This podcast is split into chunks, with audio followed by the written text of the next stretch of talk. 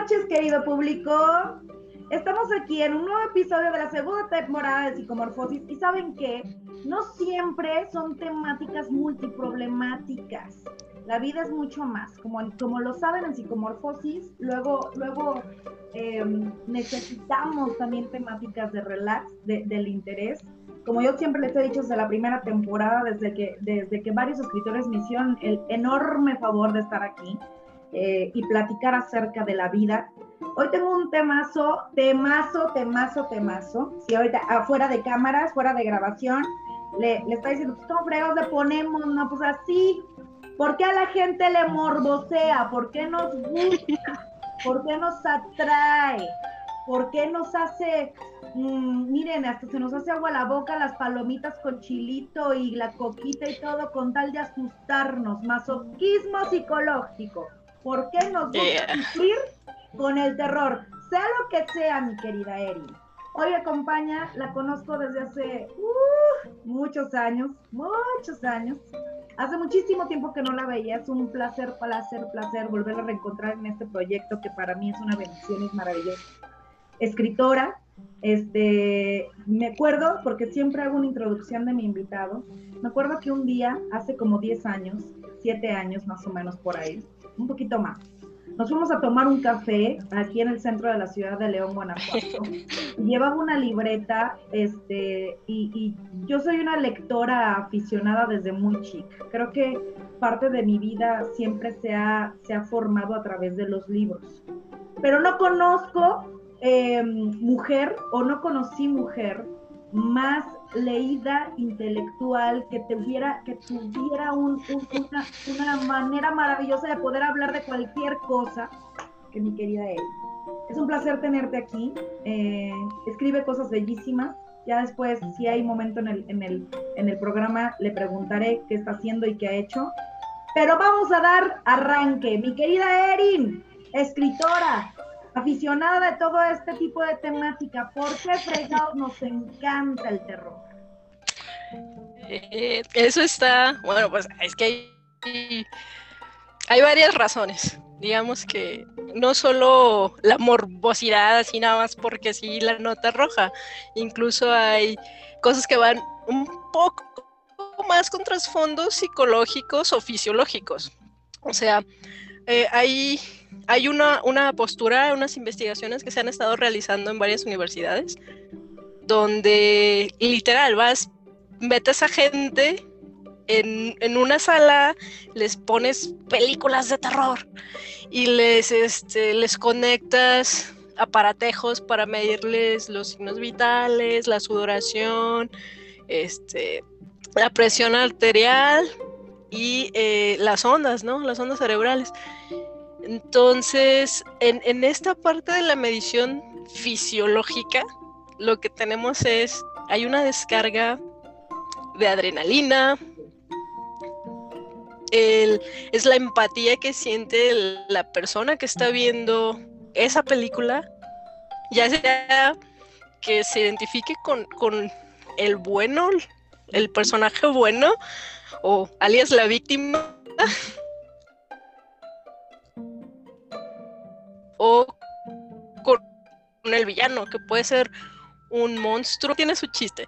Entonces, eh, esta entrada que te digo, Chris, es un, una espera al cual. O sea, vamos, hay una descarga de adrenalina, el cóctel en, el sistema, y es como, ah,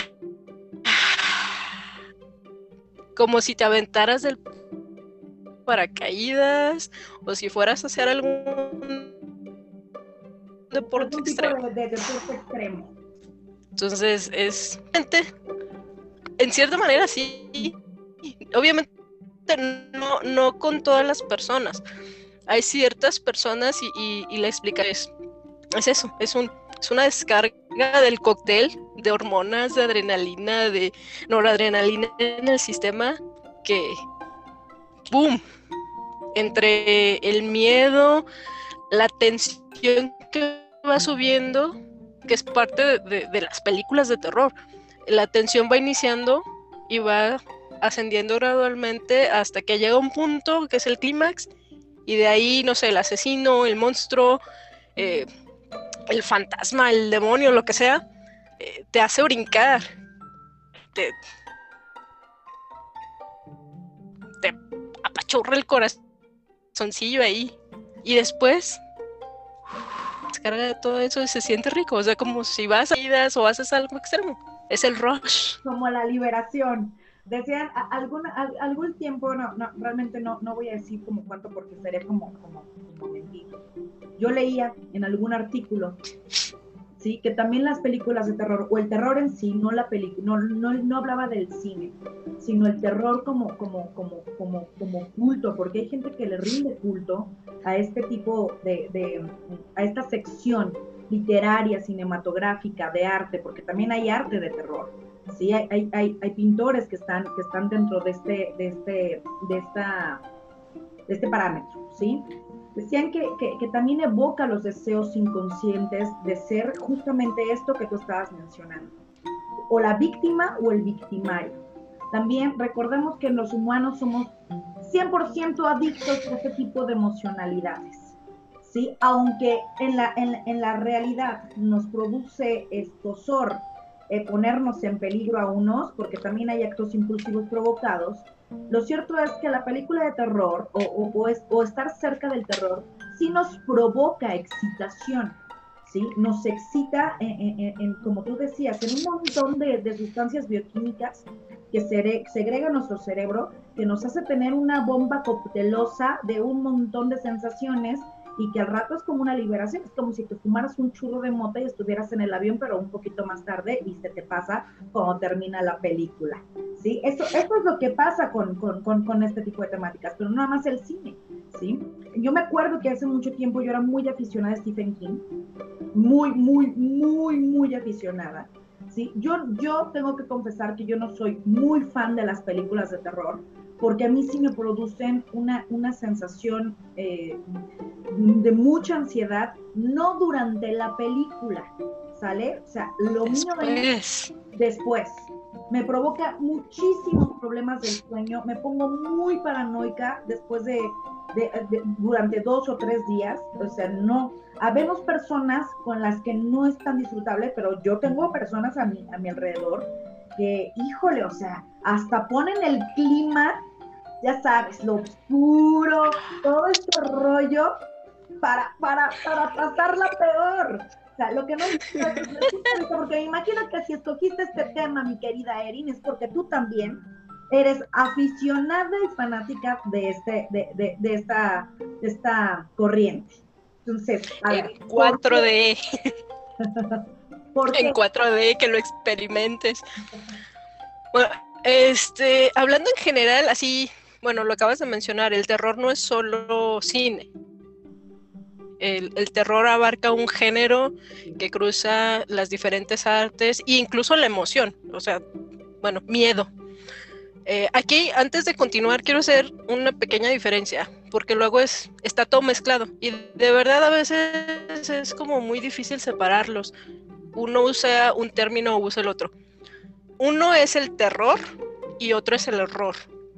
Entonces, terror es algo más incorpóreo, por decirlo de esa manera, sobrenatural, hablamos de cosas, uh, fantasmas, demonios, este, demonios, sí, es algo paranormal, algo eh, que nos lleva más al suspenso, por ejemplo.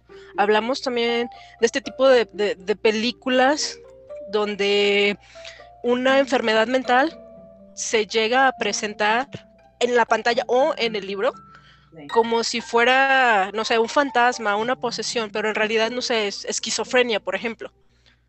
Eso es más terror, algo que no es tan tangible, es paranormal, es, es este, incorpóreo. El horror es algo más físico. El horror es donde ves al monstruo, no sé, al Godzilla, ves a, los zombies. Eso es súper, súper gráfico. Es, ves a los zombies, ves a los asesinos, ves a los destripados ahí. Eso es horror. E, el, el terror te produce miedo, sorpresa, miedo. El horror es una mezcla de miedo con asco. Y pánico. Sí, claro. O sea, eh, eh, a ver, para, para entenderte, si ponemos ejemplo hacia lo comercial, ¿sí? Porque no voy a fantochar, aquí la experta eres tú. Em, el, terror sería eh, un, un exorcista, ¿sale?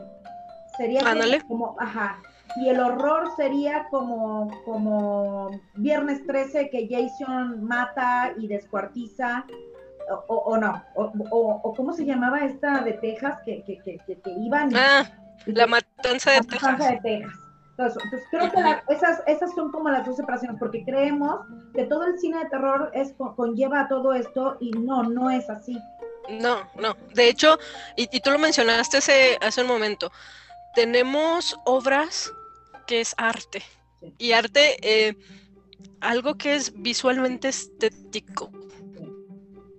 Aunque sea de cierta manera grotesco, pero es visualmente estético. Eh, ya sea películas o arquitectura o este escultura o por ejemplo pintura. Hay un, hay un pintor que se llama Vincent eh, Castilla. Es un pintor que pinta con muchos, eh, tiene una variedad de pinturas, porque él hace, tú le pagas y él te pinta. Pero la mayoría de sus pinturas tienen un toque un poco peculiar. Distorsionado. sí. así como un Goya, así como un poquito grotesquillo. O sea, te pinta, te hace como, como lo, que, lo que tienes en tu, tu idea, pero bajo su estilo, que lo reproduce como bajo su lente óptico de, de esta temática que estás poniendo. O sea, tú como escritora disfrutas hacer terror. Claro. ¿Sí? ¿Por qué?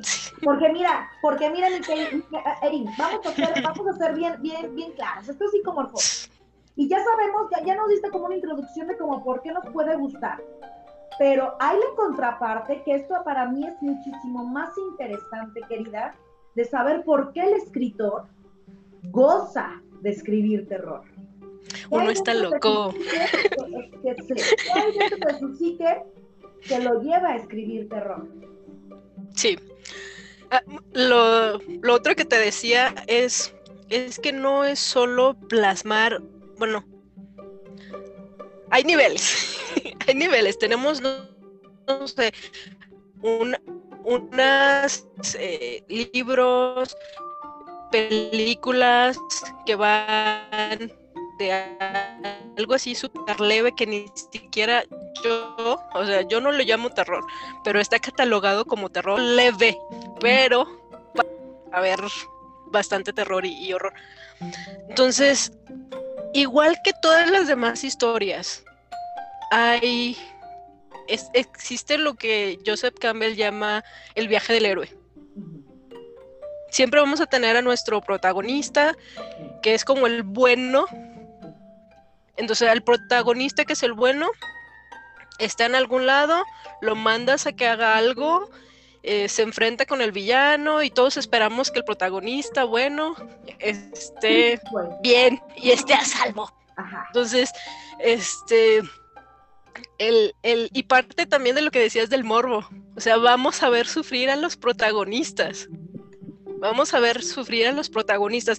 Entre más feo la pasen, así tal cual, entre más feo la pasen entre, no sé, este, mutilados, matados, depende también del género. Entonces, entre más feo lo pasen, nosotros disfrutamos más, los espectadores o los lectores, y seguimos teniendo la esperancita de que al final todo va a acabar bien. Y es así de, algo va a salir bien, al final algo va a salir bien. Ahora, este, el otro es todos eh, pues, los arquetipos. ¿Te acuerdas de John? Pues que tenemos los arquetipos, que el inconsciente colectivo, pues dale. Igual que los arquetipos que están que el, que el mago, que el niño, la, la santa, la no tan santa, la madre y los demás. Muere, este... quieren siempre poseer, ¿sabes? Sí, entonces el, el terror, cada generación tiene sus propios terrores, sus propios miedos, sus propias represiones y las proyecta en, las películas, en el arte, en todo lo que se genera en esa particular generación. Entonces, al inicio, digamos, no sé, en los 1800 y tantos, eh, empezó a surgir una, una figura muy peculiar, el vampiro. O sea, el vampiro, el vampiro nos representa, entre otras cosas, la seducción, la sexualidad reprimida, lo erótico a todo lo que da, este, la inmortalidad, el deseo de vivir por siempre, el no envejecer, la belleza, la vanidad, la belleza. Tenemos por un lado los miedos esos arquetípicos, esos no, digamos que están arraigados en, en la psique de todos y es el miedo a morir, el, este, a ver, se me está yendo el otro. Bueno. Ahorita vuelve. Rato me recuerdo, pero básicamente miedo a morir, miedo a la enfermedad, miedo a, son los miedos que no importa si tú eres chino, si tú eres latino, europeo, lo que sea, ahí está, está en el, en el inconsciente, es un algo que ya está programado genéticamente de manera que típica, o sea, todos tenemos miedo a eso. Y están los otros, que son los que te digo que cada generación los va modelando y proyectando. Entonces, por eso inicialmente teníamos al vampiro. Entonces, el vampiro, miedo a la muerte, a, la enfermedad, a no, a no envejecer. sobre todo de, este lado del charco con nosotros, la parte de envejecer no está como tan bien vista la vemos como ya se acabó la vida y de manera negativa. Totalmente. En lugar de, digamos que, eh, obviamente ya no es general, hay, cosas que están cambiando, pero comparado con Occidente, donde allá a las personas mayores se les respeta, así de, ok, ya eres mayor, ya eres viejo, pero viejo es, eres sabio. Ya viviste. O sea, a los, acá nosotros lo vemos como viejo, me vuelvo inútil o me voy a morir. Sí, de hecho, el otro día, no es, mm, ¿qué será? Hace como tres días estaba hablando con unos amigos sobre parte de esto de, envejecer y uno de ellos tenía el concepto esto de 50 años y ya me veo como si tuviera con un pie en la tumba. Ajá. Y así de... Este... güey, o sea, así de... bueno. Este, ok, bueno, pues ese es uno. Luego tuvimos a Frankenstein Ajá. La deformidad. Tuvimos este a la momia, todos esos que eran monstruos que ahora se llaman como monstruos clásicos. Después eso fue evolucionando, ya no solo eran monstruos que veíamos que eran digamos físicos, tangibles, los veíamos, ahí estaba el monstruo. Luego pasó a, a nuevos miedos a los asesinos, asesinos seriales, que es el, la que mencionabas, la de Matanza en Texas, que de hecho está basada en, un asesino serial. En Jane. Entonces, este, los asesinos seriales. ¿Qué pasó también? El, el exorcista. El exorcista, que fueron miedos de pues al demonio, a las posesiones, los fantasmas. También marcó, por ejemplo, nuestra infancia, porque somos generación similares, también marcó un, gran periodo generacional. Sí, ese tipo de, películas que estaban en, ese momento y, que, y que, como tú dices, son clásicas, ¿no? El cine clásico de terror, catalogado.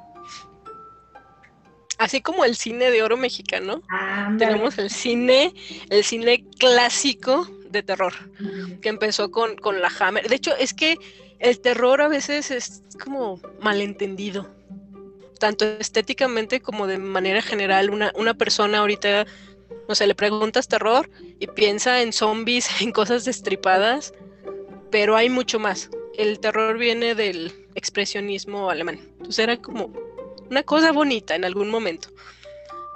Eh, ¿Qué otra cosa? Ah, sí, de, bueno, de estos miedos, pues van cambiando con cada generación, vamos teniendo diferentes monstruos o más que monstruos, entidades que nos causan ese terror o ese horror. Teníamos en, 1968, cuando salió la primera, eh, Robert, no, ah, Don George Romero, La Noche de los Muertos Vivientes. Es, ese también es un clásico porque pone al primer zombie. Aunque allá su, su, zombie, digamos, era un zombie distinto a los zombies que ahora vemos. Pero ahí también, sí, ahorita ya vemos, no sé, hay como 10 tipos de zombies. Pero aquel zombie que él, él mostraba era como un zombie que salió y ya no, era lento y la representación que él quería hacer. Y aquí es un poco la respuesta que estuve evadiendo de por qué hacemos lo que hacemos. George Romero puso su película a, un tiempo para criticar, era una crítica social. Entonces los zombies para él no era un solo monstruo, era, era una crítica social del consumismo, de la pérdida de identidad de gente que se automata y otras cosas.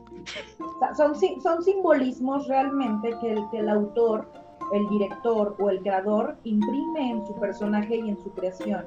Pero yo siempre he tenido la concepción de que nada es lo que parece, mi, querida Eileen. O sea, es eh, eh, el, como, cualquier expresión de, arte, ¿sí? De arte, ¿sí? No como dice mi querido español maravilloso Villarán, una cosa es arte y otra cosa es parte, ¿no? De arte, todos son simbolismos, ¿sale? Todo es bajo la, bajo la interpretación de lo, que, de lo que te produce. ¿Cómo se reconoce una buena obra cinematográfica cuando sales con cualquier tipo, con cualquier tipo de experimentación de emocionalidad? ¿Sí? En eso, cuando eso es la mayoría, porque habrá gente inerte que, te diga, ah, es una basofia, ¿no? Pero si la mayoría ah, le otorga la medalla de, es una, es una gran obra de arte lo que hizo, ¿sí? Yo, yo soy muy fanática del creador de, Psicosis, por ejemplo, que tiene mm, toda una gama, ¿sí? que tiene toda una gama de, películas eh, de, suspenso que marca un parteaguas para la, para la fecha en las que fueron creadas. ¿Sí? Que si tú ves un, Rebeca, ves un Psicosis, ves, hay una, hay una, una tienda de, la, tienda de, de, las plantas, no me acuerdo cómo se llama, pero ves ese tipo de, de, terror, pero es un terror simbólico. Realmente ahorita para las generaciones actuales dirían, ah, pero para, para, el, para el tipo de, de, pensamiento estructurado de generaciones pasadas, sí disfrutamos mucho eso porque vemos todavía un poquito más allá de lo que, de lo que, bueno, o nos lo imaginamos porque ninguno quiere aflojar la verdadera relación que tiene con su obra, ¿sí? Yo no pido que me, que me digas y que me confieses, pero tiene que haber, Erin, o sea, matices bien insertados del escritor al meter el evento que sabe que al lector o al, o al que está visualizando la película sabe que le va a dar en la madre en la emoción. ¿Cómo sabe un escritor cuándo y en qué tiempo? Es como una sinfonía. ¿Cómo sabes cuándo marcar una nota en el cine de terror? O sea, ¿cómo, ¿cómo se logra ese efecto? Porque también para eso tienes que tener mucho conocimiento de la emocionalidad de la estructura humana. ¿Cómo lo logras? Bueno, depende de, qué quieras tú eh, presentar, de si estás escogiendo un, no sé, un, tipo de monstruo o, no monstruo, a lo mejor es una entidad. Llamemos la entidad para que tome como, aquí está la cosa que te va a causar terror. Entonces, tú eliges qué, y tú eliges como el tipo de, terror que quieres eh, trabajar. El, el terror nuevo o el horror nuevo ya es muy muy práctico, muy concreto, ya ves a alguien destripado, ya es más, no hay historia, no hay historia, no hay, em, no hay una razón, no hay una crítica, no hay algo, un argumento sólido que te diga, esta peli está chida, es más, destripados y ya. O cuando hay suerte, visualmente bonitos, destripados. O monstruos o el que tú quieras. Pero el argumento no está. Ahora, eh, cuando tú eliges, tú, tú puedes decir, no sé, yo quiero algo que sea más psicológico. Quiero que a ti te dé miedo y que leas mi libro o, lea, o veas esta peli que hago y te vas a quedar paranoica por una semana. Y, entonces yo digo, ok, va, ¿sabes qué? Este, imagina que eh, tú estás ahí y acuérdate que la percepción humana está limitada. Hay un rango de colores que va, no sé, del 1 al 255 y nosotros solo vemos del 13 al, al 25, por ejemplo. Tú no estás viendo todo lo que hay en esa gama. Frente a ti puedes tener tal cual cosa y no la estás viendo. Entonces tú le puedes ir metiendo lo que tú quieras.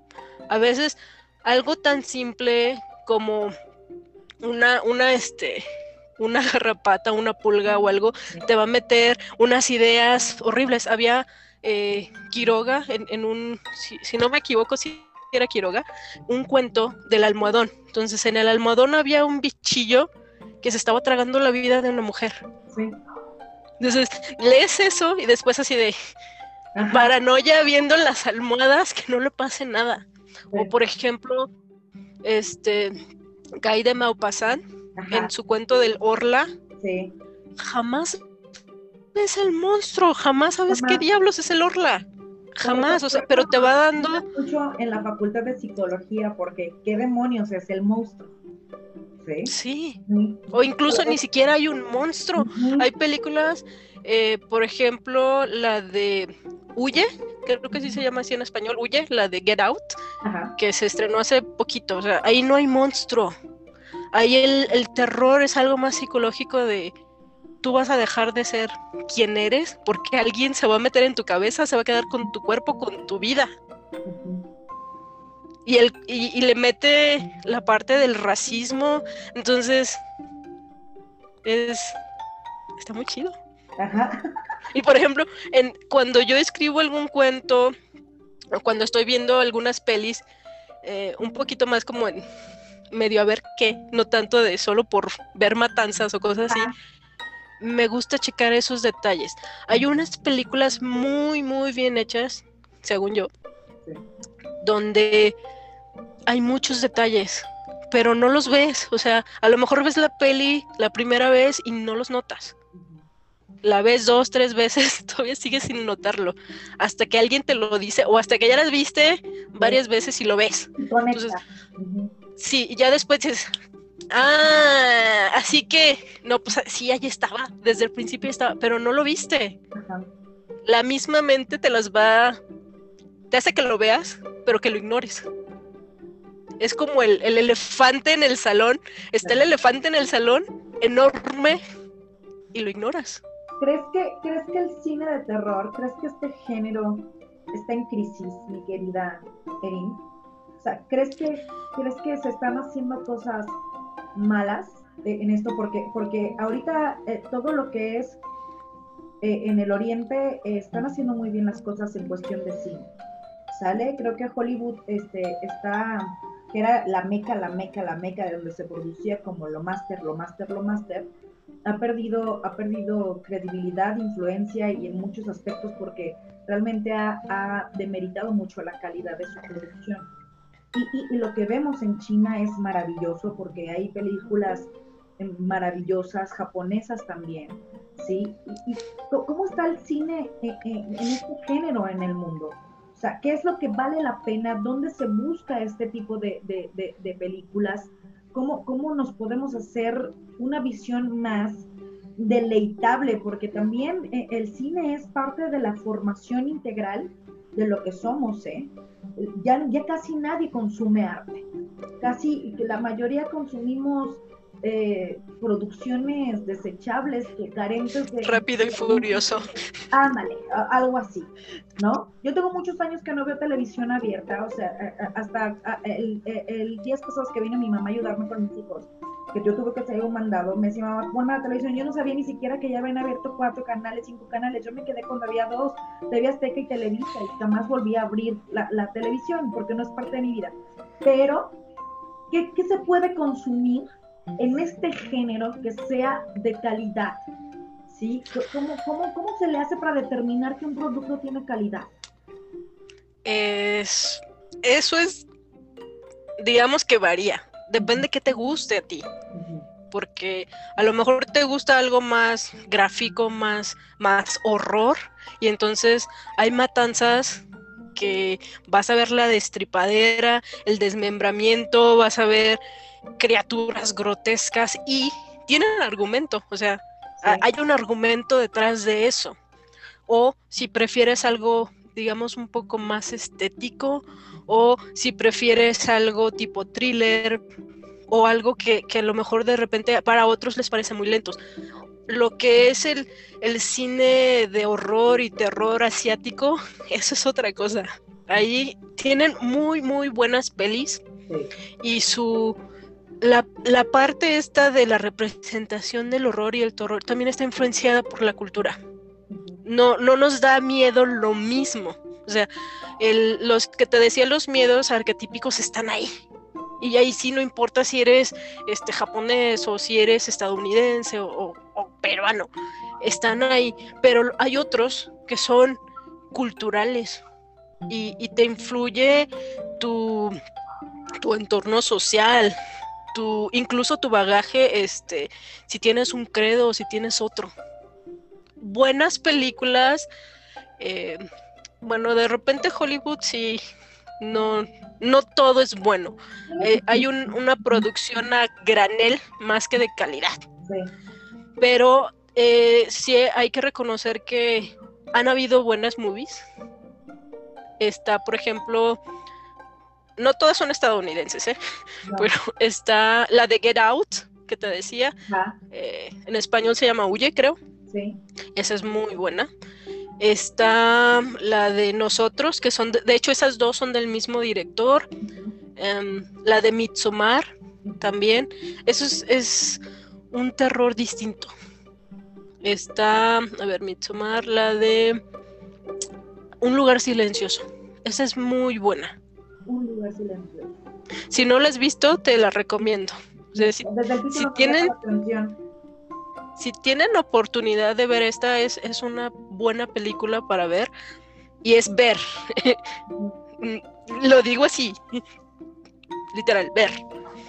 El, la premisa es que hay unos monstruos que al mínimo sonido que tú hagas eh, te escuchan y adiós. O sea, llegan y ya, caput. Entonces, los supervivientes, eh, sí hay diálogos, pero es muy poco diálogo eh, comparado con otras películas. Ellos usan lenguaje de señas y por eso me parece también bastante bueno. Es inclusiva, es una nueva perspectiva de, esas películas. Entonces, es, esa es buena. No, no había antes tantas pelis donde te enfocabas en, por ejemplo, en este caso, que las personas no pueden hablar y usan lenguaje de señas. O hay otra que también es una chica que es sorda y hay un asesino afuera. Entonces, esa chica en medio de la nada, en una cabaña, lidiando con un asesino, imagínate. Son, son buenas películas que merecen la pena verlas. Y de hecho, eh, pues un poco también del análisis de Orle, las otras realidades. Si tuvieras que tener un top 5 de tus películas favoritas de terror. Eso es difícil. ¿cuáles, ¿Cuáles pondrías? O sea, pero de todos los tiempos, ¿eh? Ah, e, eso es muy, muy, muy difícil para mí. ¿Por qué? Pues es que hay muchas, pues hay muchas. Las cinco que más, las que, las que más rápido se te vengan a la mente. Porque Mira, está esa. Tiene una visión diferente y no es que lo recomiendes, sino que a ti te gustan, pero también sería bueno que quien nos ve y nos escucha, más o menos vayan a, curosear. Ahí a metichar. Pues mira, de. Esa es la de un lugar silencioso. Es una. La de El Exorcista es un clásico también. Este. Se llama El amanecer de los muertos. O la de La Horda. La neblina de Mist, que de hecho está basada en uno de los libros de Stephen King. Esa, sobre todo por el final, es muy bueno. No te voy a spoilear, pero está buena. Ah, las de Insidious.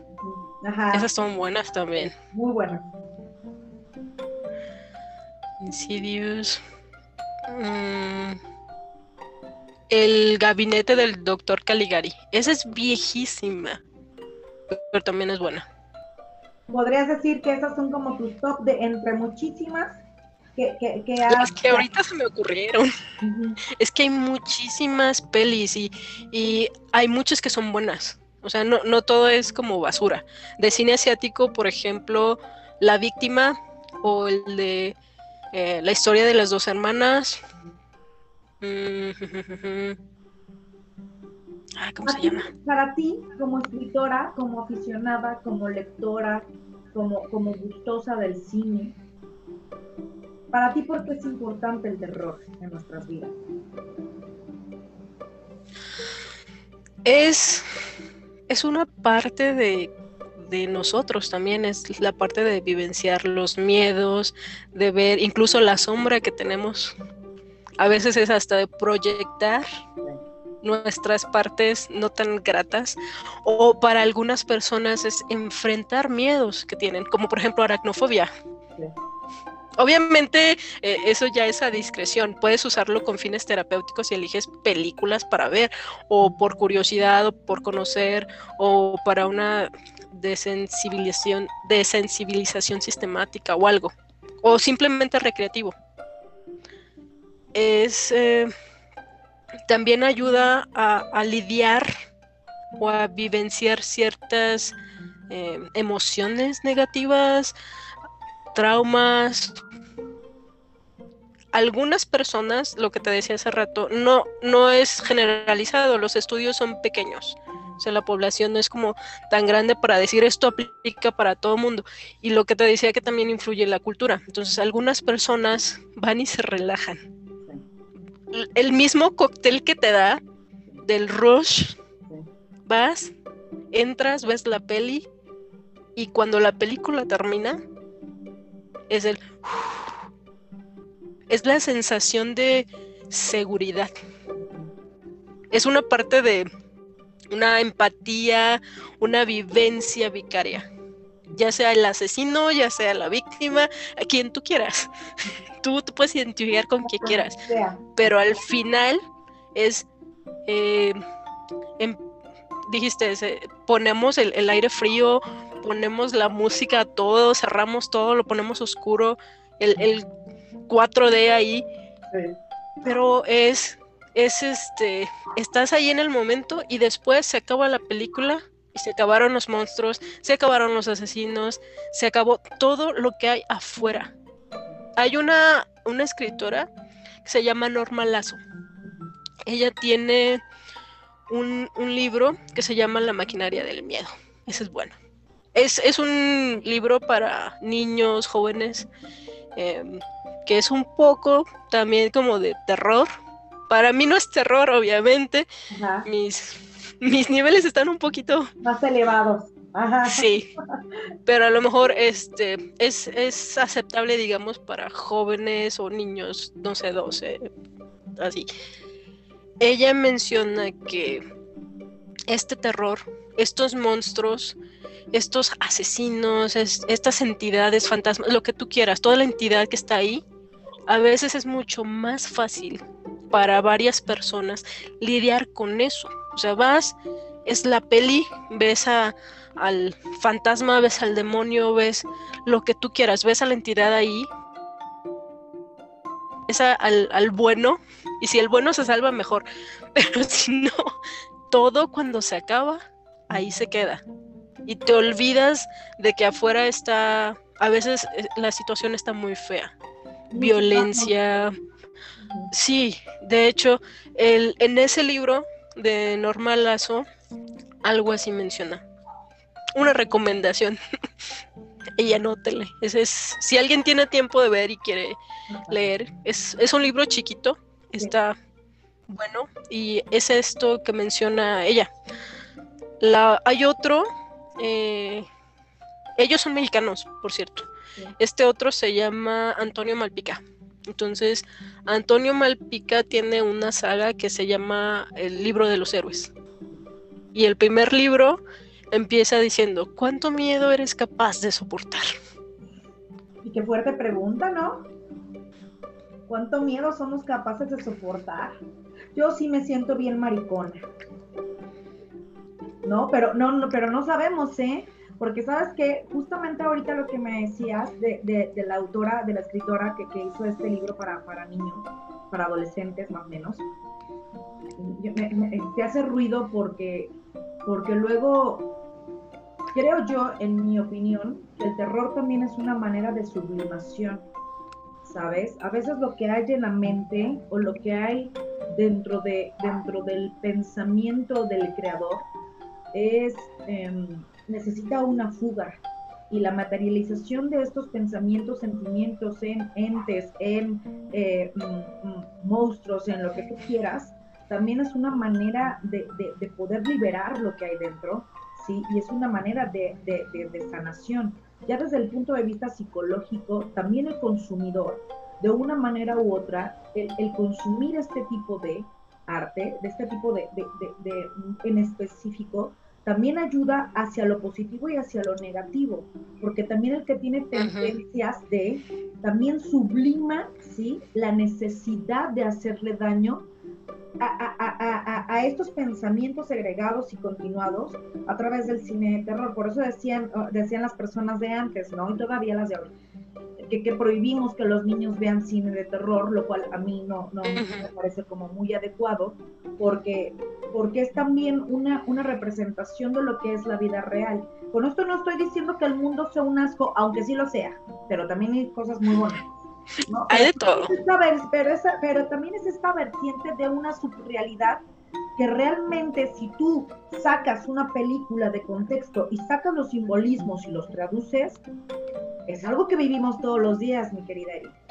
Todos los días. ¿Sí? Sí, pero ahí sí es, la verdad cuando es como el, para mí es como el pecado o, la falla que tenemos, que si le quitas el contexto a algo, ya valió. Tú puedes hacer lo que tú quieres con eso. O sea, literal, si era algo bueno, le quitas el contexto y vas a dejar algo que a lo mejor resulte malo. O, decir, sí, los niños vayan a ver películas de terror o, qué, sí, y ahí van todos los chiquillos y los metes a una clasificación R para mayores de 21, pues no. Pero esa también es la parte de, hay terror dirigido a niños.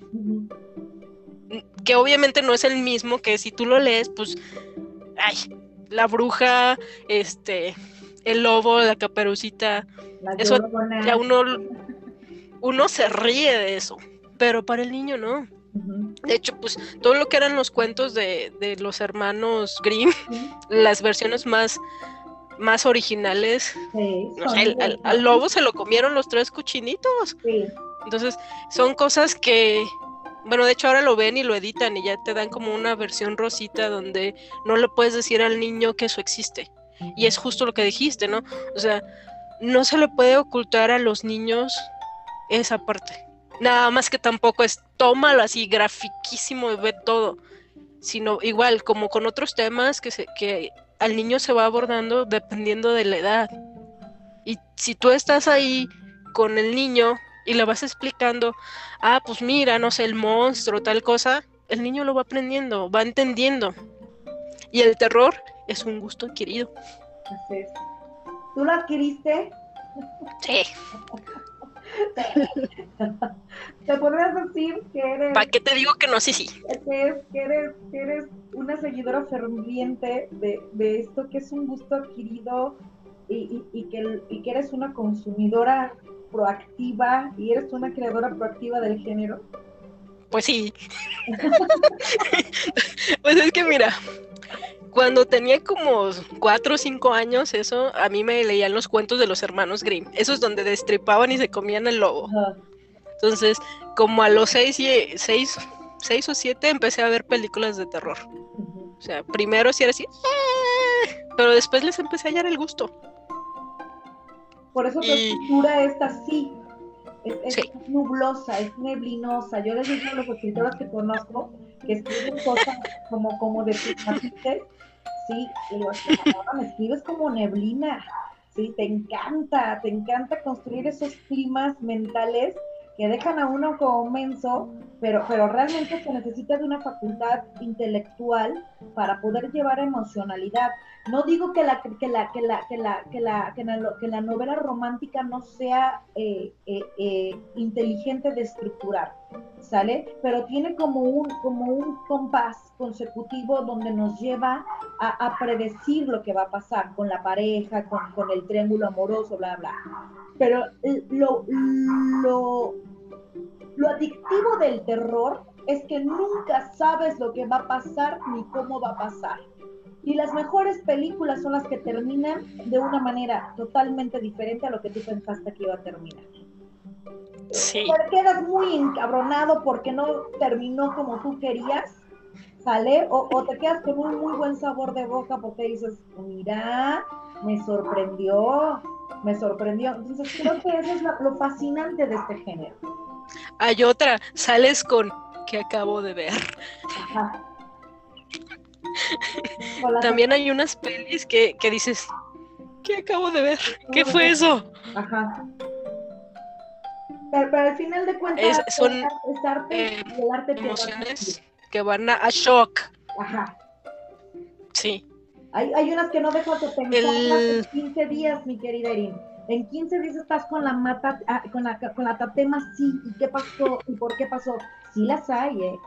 con esa sensación. No, y peor, o sea, bueno, peor, mejor según se vea, si es un libro.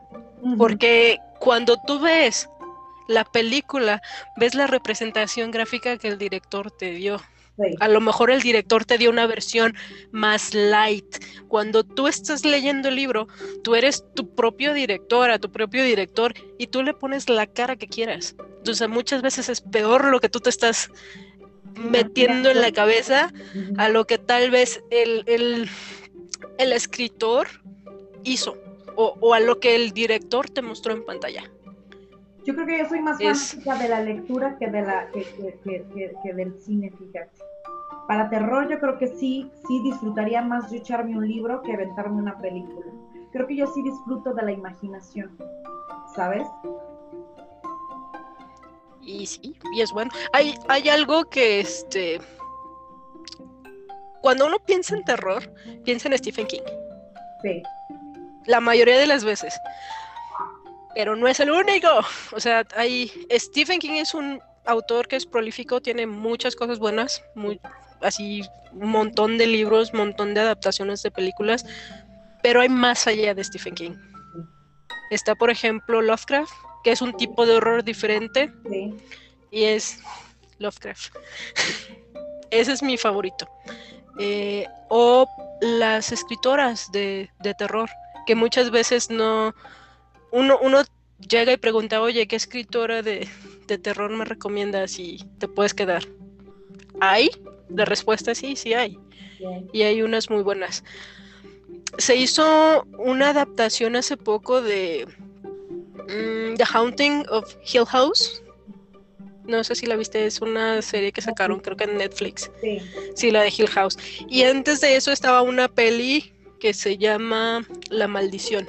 Sí. Con Catherine Zeta Jones. Esa, el, libro de donde se sacó esa adaptación de Hill House, eh, es una escritora, una escritora de terror se me fue el nombre, pero creo que por aquí lo tengo. lo pongo en el link en la edición.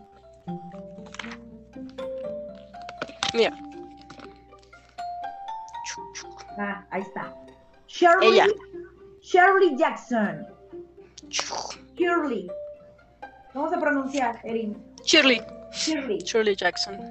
Ah, pues de hecho también Guillermo del Toro es bueno. Ajá. Hablando de terror. Y es producto nacional ese señor.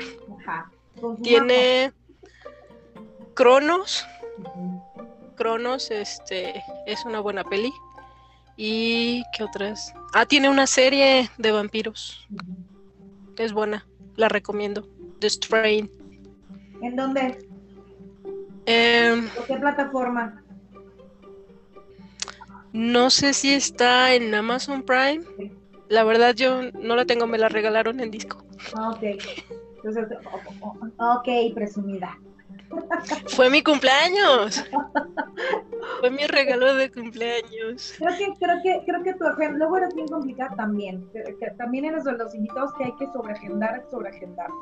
Pero creo que eres una persona tan disfrutable y, con, y que tenemos tantos temas que podríamos explotar, que, que, que sería un verdadero placer tenerte otra vez en psicomorfosis más adelante si tu tiempo te lo permite porque mientras escucho hablar, luego me surgen más y más y más y más y más temas que se pueden emplear. ¿sí? Eh, eh, eh, adoro hacer este tipo de programas. ¿Sabes? Ninguno lo planeo como, como se los he comentado a todos mis invitados, pero a veces cuando hay una responsabilidad de dar un tema como, como aborto, como, como violencia infantil, ¿sabes? Sabes que, que, no puedes estar tan laxo y tan cómodo porque hay, un, hay, un, hay un mensaje que dar. Y también los mensajes, lo vuelvo a repetir como al principio, los mensajes ricos es también darle a la gente la oportunidad de que, rompa sus esquemas de lo que ve, de lo que escucha y de lo que lee. Y si no lo hacen, porque también estamos ante una generación que no consume, no consume eso, eh, promover que también se haga. ¿sí? Y, este es uno de los géneros más atractivos. Entonces, si se pueden introducir, sería muy bueno eh, que, empezáramos a tener una visión más artística de lo que es el contexto del terror y del horror. Agradecerte infinitamente que hayas estado. ¿Con qué te vas? ¿Con qué mensaje poético, literario, eh, clasificado, dramático, para la gente que te va a escuchar y que te va a poner atención?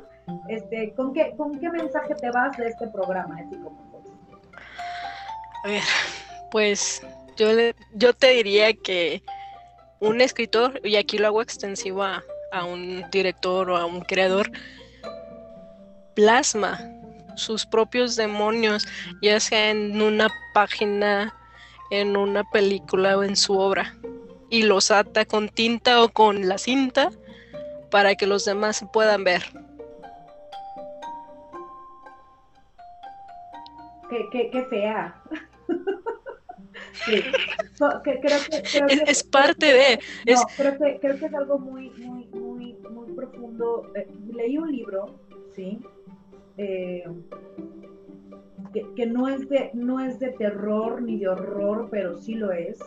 Es un libro, ya, ya hablando, ya, ya, hablando así en el contexto de la profundo de lo que es el dolor, ¿no? De lo que tú decías, que plasma sus mismos, sus propios monstruos y demonios que se llama Cuentos para Monstruos, ¿no? Oh, sí. ¿Ya lo leíste o, tienes como una versión más o menos de... Y cada cuento que, hay plasmado en ese libro es una situación realmente de terror, realmente de horror, pero lo mejor o lo peor, como tú dices, desde el punto de vista personal de cada quien, es que es una realidad constante, ¿sabes? Entonces, yo creo que es por eso que nos gusta tanto esta vertiente y esta rama. Creo que de alguna manera u otra vemos dentro de realidad una subrealidad que está, pero que no nos atrevemos a aceptar y que solamente la toleramos a través de del arte, de, de, la película, de la música, de la literatura. Porque yo creo que aceptar que esa es una realidad constante, pues nos enloquecería. Entonces, a disfrutar de lo sublime. Al final de cuentas hay, muchos hay mucha mente creativa que nos va a hacer pasar un rato ameno o, o, agridulce, pero al final de cuentas sabroso, como este programa. Muchas gracias por haber aceptado. espero que lo hayas disfrutado. Luego una hora se hace cortita, pero siempre sí es una hora, ¿eh? Se fue, de hecho se me fue muy rápido y, y, primero estaba de no, pues es que tal vez y ni alcanza, pero en realidad da, muchísimo, este mismo tema u otro, dan muchísimo para hablar. Y bueno, solo para cerrar lo que te dije, o sea, es, eh, un creador, un, escritor, agarra, te pone un espejo en una jaula y tú vas y te encuentras con tus demonios. Aunque sean los míos de escritora o los míos como creador, yo te los dejo ahí y tú los ves sin que te haga daño. Está la jaula, está el espejo. Correcto. La burbuja de protección de la imaginación, que no sale de la pantalla y no transgrede más allá de las hojas de papel que estás leyendo. Haces esto y se acabó. Y se acabó. Y a otra, y a otra, y a otra. Gente, como no tenemos patrocinador, yo mismo me patrocino. Consuman nocturna artesanal. Hecha por sí. servidora. Está chido. Muchas me debes mis botellas. Ay, sí, es verdad. Fuera, fuera, fuera nos, nos ponemos de acuerdo. De verdad, es verdad. Ya ni me acordaba.